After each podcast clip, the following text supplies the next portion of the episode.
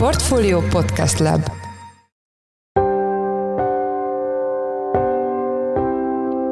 Mindenkit üdvözlünk, sziasztok! Ez a Checklist a Portfolio podcastje december 5-én kedden. A műsor első részében arról lesz szó, hogy tényleg Magyarországon volt-e a legmagasabb az infláció európai összevetésben, még akkor is, ha figyelembe vesszük, hogy az áremelkedés nem minden országban indult ugyanakkor. Arról is beszélünk, hogy milyen tényezők vezettek itthon a dráguláshoz. Valóban Magyarországon drágult legnagyobb mértékben az élet, 2021. augusztusától számítva 2023. októberéig, hiszen novemberben még több országban, például Magyarországon sem közölték az inflációs adatot, úgyhogy nem lehetett nemzetközi összevetést csinálni. De ebben az időszakban Magyarországon 35%-kal drágult az élet, az Európai Unióban átlagosan pedig 17%-kal. Vendégünk Zsoldos Ákos, a portfólió makrogazdasági elemzője. A második részben egy furcsa és viszonylag új szállodai gyakorlatról lesz szó. Több helyről lehet ugyanis hallani, hogy a szállodák olyan szolgáltatásokért számítanak fel külön díjat, amelyet korábban beleszámoltak a szobaárba. Hogy mi áll e mögött, arról Hornyák Józsefet, a portfólió makroelemzőjét kérdezzük. Én Szász Péter vagyok, a Portfolio podcast szerkesztője, ez pedig a checklist december 5-én. Az elmúlt időszakban sokat beszéltünk az európai rekorder magyar inflációról, azonban nem szabad azt sem elfelejteni, hogy az áremelkedés nem mindig és minden országban kezdődött ugyanakkor, ez pedig valamelyest torzíthatja ezt az összevetést. Ettől függetlenül ez az időszak megmutatta, mennyire sérülékeny Magyarország, és nem lehet mindent a külső tényezőkre fogni. Itt van velünk a telefonban Zsoldos Ákos, a portfólió makroelemzője. Szia Ákos, üdvözöllek a műsorban. Szervusz Péter, üdvözlöm a hallgatókat. Hogyan tudjuk összevetni az egyes országok inflációját hosszabb távon, tehát nem egyszerűen év per év alapon? Hát nyilván arra vagyunk kíváncsiak, hogy az energiaválság milyen inflációt hozott, akkor meg kell nézni, hogy az energia, energiaválság volt a milyen mértékben drágult az élet az egyes országokban, és mi pontosan ezt csináltuk meg, 2021. augusztusát vettük bázisidőszaknak, hiszen ekkor kezdtek el emelkedni az energiárak, igazából vehettük volna júliust is, vagy szeptembert is alapul, de úgy gondoltuk, hogy talán augusztus lehet erre a legmegfelelőbb hónap, Egyébként akkor még nem volt akkora infláció, hogy ez olyan jelentős különbséget jelentene. Mi derült ki ebből az összevetésből? Ugye az látszott, hogy abban a bő két évben valóban Magyarországon drágult legnagyobb mértékben az élet, 2021. augusztusától számítva 2023. októberéig, hiszen novemberben még több országban, például Magyarországon sem közölték az inflációs adatot, úgyhogy nem lehetett nemzetközi összevetést csinálni. Hát ebben az időszakban Magyarországon 35%-kal drágult az élet, az Európai Unióban átlagosan pedig 17%-kal. Tehát az látszik, hogy a magyar átlag az kétszerese az EU átlagnak, és egyébként azokban az országban, ahol legkisebb drágulás volt, ez Finnország, Málta, Finnország és Franciaország sorban. Ezek az országhoz képest pedig háromszoros volt a magyar infláció az elmúlt két évben az energiaválság hatására. Úgyhogy valóban inflációs szempontból Magyarország volt az energiaválság legnagyobb vesztese az EU-ban. Ugye a magyar 35%-os dráguláshoz képest a második legnagyobb drágulás Litvánia mutatta, ott 30%-kal nőttek az árak ebben az időszakban, és Észtországban is 30% körüli volt a drágulás, és az is látszik, hogy a legnagyobb átállazódás a kelet-közép-európai országokban történt, a következő sorban Csehország, majd Lettország, következik Lengyelország, Románia és Szlovákia, tehát itt is egyértelműen kirajzolódik ez a kelet-nyugat, vagy akár azt is lehet mondani, hogy a fejlettebb és a kevésbé fejlettebb országok közötti különbség. Mennyire tudjuk külső tényezőkre visszavezetni ezt a rekorder magyar drágulást, és mennyiben belső okokra? Nagyon nagy része ennek a drágulásnak külső tényezők miatt történt.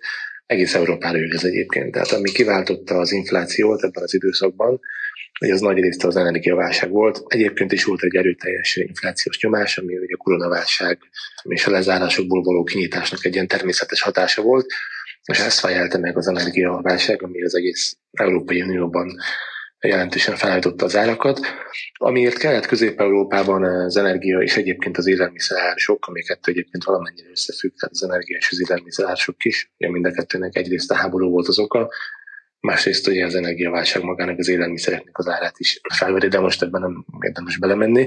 Szóval ez egész Európában jellemző volt, de kelet-közép-európában, ugye ahol ezek a a tagállamok kevésbé fejlettek, mint a, a nyugatiak, ott a fogyasztói kosárban is nagyobb arányt tesz ki az energia, és az élelmiszer, tehát egy átlagos magyar, szlovák, cseh, lengyel a saját jövedelméből többet költ energiára, háztartási energiára, fűtésre például, és élelmiszerekre, mint mondjuk egy német vagy francia, ők többet költenek szolgáltatásokra arányokban, és az nem drágult olyan mértékben, mint az energia és az élelmiszer, tehát mivel ezeknek nagyobb volt a súlya a kosárban, ezért a kelet-közép-európai országokban magasabb volt a drágulás, és azt sem szabad figyelmen kívül hagyni, hogy ezekben az országban, hogy a baltiak, Magyarország és Csehországban, például Szlovákiában itt az orosz energia kitettség is nagyobb volt, tehát ezek mind közrejátszottak abban, hogy jelentős az európai átlagnál sokkal nagyobb drágulás mértek országban, de ezen kívül voltak Magyarországon belső tényezők is, amik nagyjából megmagyarázzák azt, hogy a régióhoz képest Magyarországon miért drágult jelentősebben az élet. Ilyen volt például az, hogy a forint sokkal nagyobb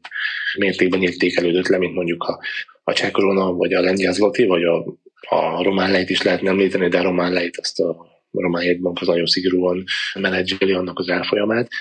Az eurózóna országokhoz képest pedig még nem is kell magyarázni, hogy ez mit jelenthet. Itt nagyon-nagyon komoly kilengések voltak a forint árfolyamában az elmúlt két évben, és amikor a legnagyobb gyengülés következett be, akkor kezdett az infláció is felpattanni, és akkor kezdett leválni a régióról egyébként, tehát onnantól kezdve már nem fut együtt a magyar infláció a régióval, valamint hát ugye hozzá kell tenni, hogy a fiskális politika is azért közrejátszott abban, hogy a magyar infláció az régió átlagát jócskán meghaladta az elmúlt két évben.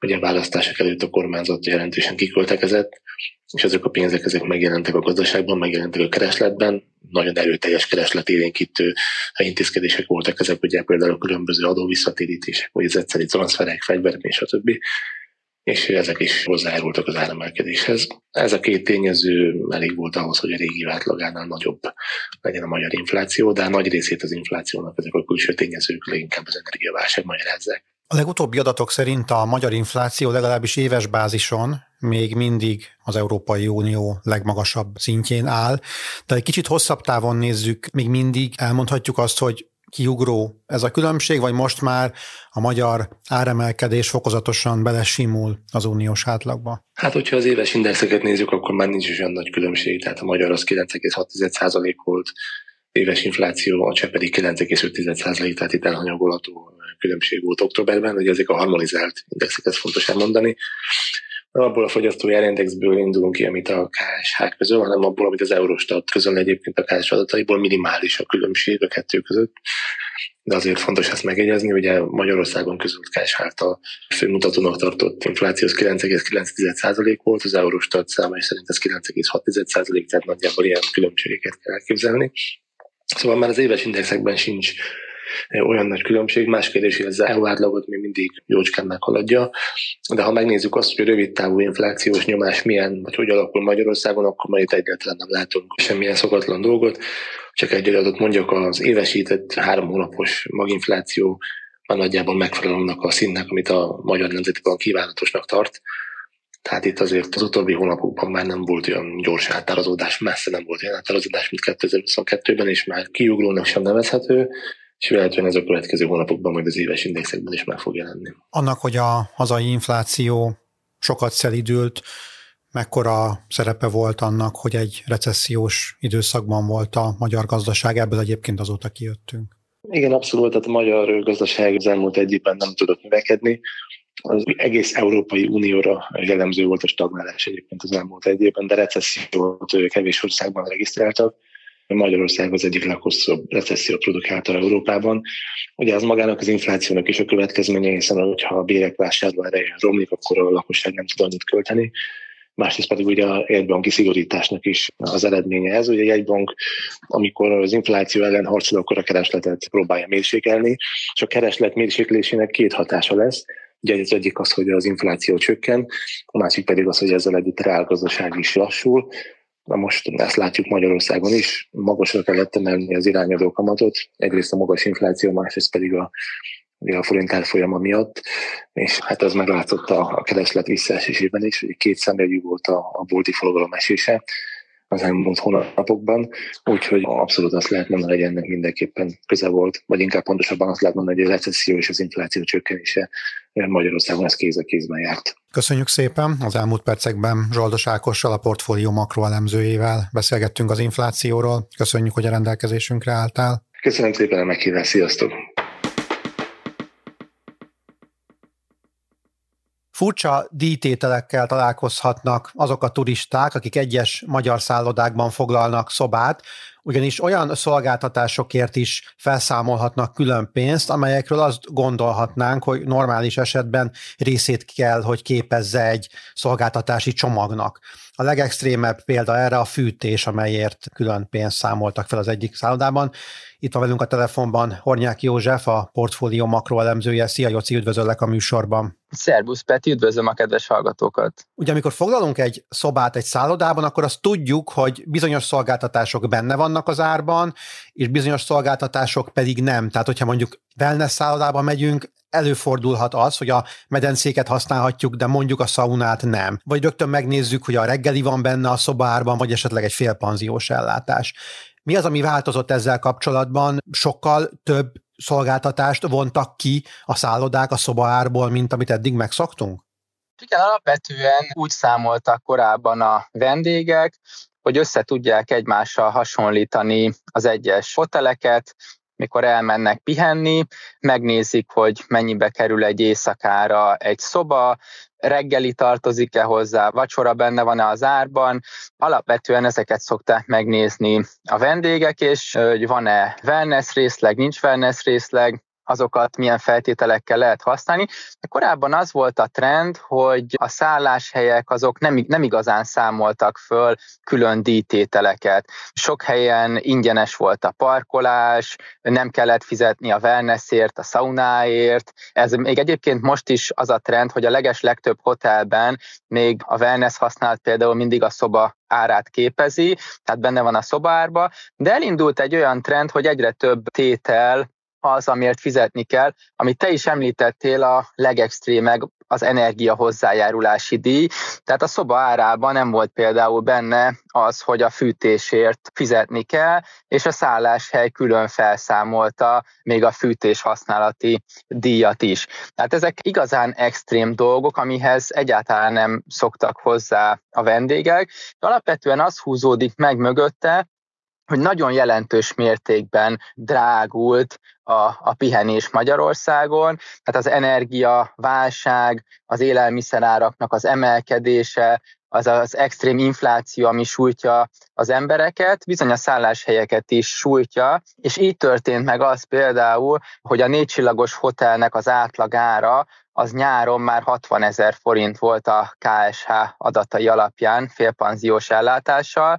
Azóta már lejjebb ment ez az ár, egy szezonális hatások húzódnak meg az áringadozás mögött, de alapvetően ez már egy olyan borsos árnak volt tekinthető, hogy a szálláshelyek nem tudták tovább emelni az árakat, az emelkedő költségeket nem tudták érvényesíteni a szobárakban, hiszen eljutottak oda, hogy a vendégek alapvetően már nem voltak hajlandóak többet fizetni egy szobáért, és így jutottak el oda, hogy bizony-bizony az egyes szolgáltatásokért külön-külön is pénzt kérnek. Ugye Alapvető dolog például a parkolás, tehát a parkolásért egyre több helyen kell már fizetni, illetve ahol eddig is kellett, ott jelentős mértékben emelkedett ennek a költsége, de bizony olyannal is találkozhatunk abszolút, hogy azt gondolja a vendég, hogy a wellness használat, a sauna használat az, az szintén részét képezi a, a szobaárnak, de szembesül vele, hogy bizony a wellnessnek egyes részeiben már csak plusz pénzért tud bemenni. Tehát ilyen kellemetlen dolgok vannak, amikkel a, a vendégek szembesülhetnek, és bizony ez elég nagy probléma, hiszen nem is tudják alapvetően összehasonlítani az egyes hoteleknek így, a, így az árait, hiszen a végén olyan költségek merülhetnek még fel, amire nem számítottak. Akkor ez azt mondod, hogy a szállodák inkább bevállalják azt, hogy a vendég rossz ízzel távozzon, és kifizesse azt az egyébként magasabb díjat, amit mondjuk a foglalásnál még nem gondolt, hogy ennyi lesz, mint sem, hogy belemenjenek egy mondjuk úgy tisztességesebb árversenybe, és azt mondják, hogy igen, nálunk ennyibe kerül egy éjszaka. Igen, alapvetően az látszik egyébként, hogy a nagy láncok azok átlátható árazást használnak, és alapvetően a, a vendégeket nem szokta kellemetlen meglepetés érni ezzel kapcsolatban tehát a nagy hotelek azok figyelnek arra, hogy a, hogy a vendégek ne távozzanak rossz szájízzel, de azért egyre több példa van arra, hogy a végén azért kap az ember egy borsosabb parkolási díjat. Persze ezzel számolni kell, ezzel számolni lehet. Én azt gondolom, hogy muszáj is, mert egyre inkább tendenciává válik az, hogy nem az lesz a a pihenésnek a végszámlája, nem az lesz a végösszeg, amit adott esetben kifizetünk a, a szobaárért, hanem még ennél érdemben magasabb is lehet. Ugye eddig is voltak ilyen tételek, amik megemelték, de ezzel kalkulálhattak például a, a vendégek. Ilyen az például, hogy egy félpanziós ellátás esetén ugye a vacsora mellett ott ki kell fizetni, ki kellett fizetni korábban is az italnak a díját, de azzal már azért kevésbé szembesültek az emberek, hogy nem mehetnek be például a szaunába, illetve csak plusz költség miatt. De van olyan szálloda egyébként, ahol létezik energiahozzájárulási díj, tehát a fűtés miatt, létezik kötelező minibárdíj, tehát ha nem is használná az ember a minibárt, akkor is ott van a díjtételek között, hogy bizony a minibárért fizetni kell. Természetesen ez lefogyasztható ez a költség, még az adott hotelben is, de alapvetően az ember az biztos, hogy nem számol azzal szerintem, hogyha, hogyha elmegy valahova pihenni, akkor neki a minibárért biztos, hogy fizetnie kell, tehát érdemes figyelni az ilyen kis apró részletekre is, és mindent elolvasni a, a szálláshelyel kapcsolatban, amit éppen foglalunk, úgyhogy sokkal inkább résen kell lenni ezekkel a költségekkel kapcsolatban. Lehetséges, hogy a szabályozónak lépnie kell majd, és egy kicsit mondjuk a THM-hez, tehát a teljesített díjmutatóhoz hasonló mutatót kell majd bevezetnie a szálláshelyekre is, ahol már nem csak a szobaárat, hanem minden egyéb szolgáltatás díját is közölniük kell előre a szállodáknak? Azt gondolom, hogy ha ez egy trend, vagy valamiféle tendencia kezd kirajzolódni, most elmondhatjuk azt, hogy egyre több hotel kezdett el így érvényesíteni költségeket, és egyre több hotel megy abba az irányba, mert látja, hogy a szobaárakat nem tudják tovább emelni, csökken a vásárlóerő, és kevesebben tudnak elmenni pihenni is. Hogyha ez a tendencia megfordul jövőre, és újra emelkedik a, a, a vásárlóerő, többen engedhetik meg maguknak a pihenést, akkor azért azt gondolom, hogy, hogy a hotelek is visszatérhetnek ahhoz, vagy igyekezhetnek visszatérni ahhoz, hogy a, hogy a szobaárakba teljesen átlátható legyen ez az árazás, és ez ne egy trend legyen, hogy egyre kevesebb szolgáltatást nyújtanak.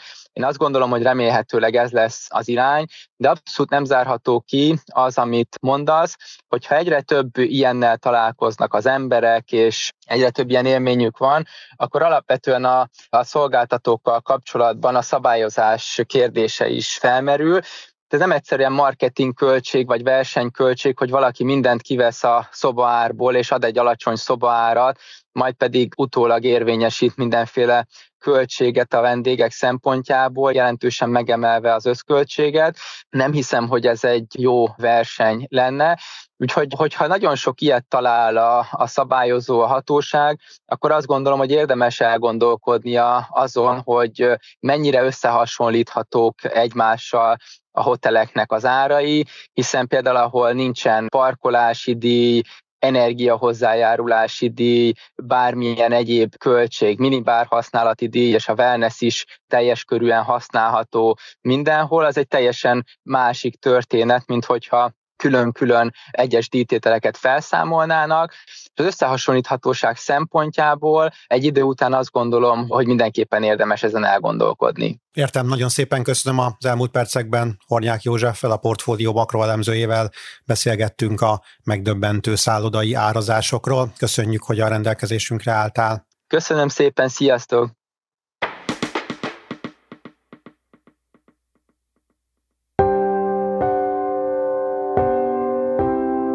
Ez volt már a Cseh Kriszta, a Portfólió munkanapokon megjelenő podcastje. Ha tetszett a műsor, és még nem tetted volna, akkor iratkozz fel a Portfólió Checklist podcast csatornájára valamelyik nagyobb platformon, ahol jellemzően podcastokat hallgatsz. Ha segítenél nekünk abban, hogy minél több hallgatóhoz eljussunk, akkor értékelj minket azon a podcast platformon, ahol ezt a mai adást is meghallgattad. A műsor elkészítésében részt vett Bánhidi Bálint, a szerkesztő pedig én voltam Száz Péter. Új műsorral szerdán jelentkezünk, addig is minden jót, sziasztok!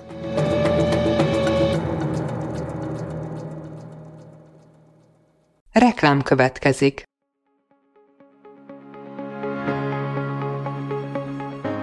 Raúl Müller Lajos vagyok, az Agrárszektor főszerkesztője. Májusban két tematikus konferenciát is rendezünk Kecskeméten az agrofood szektor szereplőinek. A május 22-én tartandó Portfolio Agrofood 2024 konferencia az élelmiszeripari vállalkozások, beszállítóik, a szolgáltató cégek és a kereskedők számára nyújt egyedi betekintést az aktuális trendekbe. A május 23-án megrendezendő Agrofuture konferencia pedig egyedülálló módon tematikus formában foglalja össze a hazai agrárgazdaság fenntarthatósági követelményeit és innovációs lehetőségeit.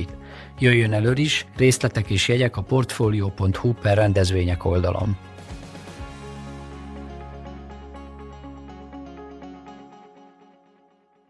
Reklámot hallottak.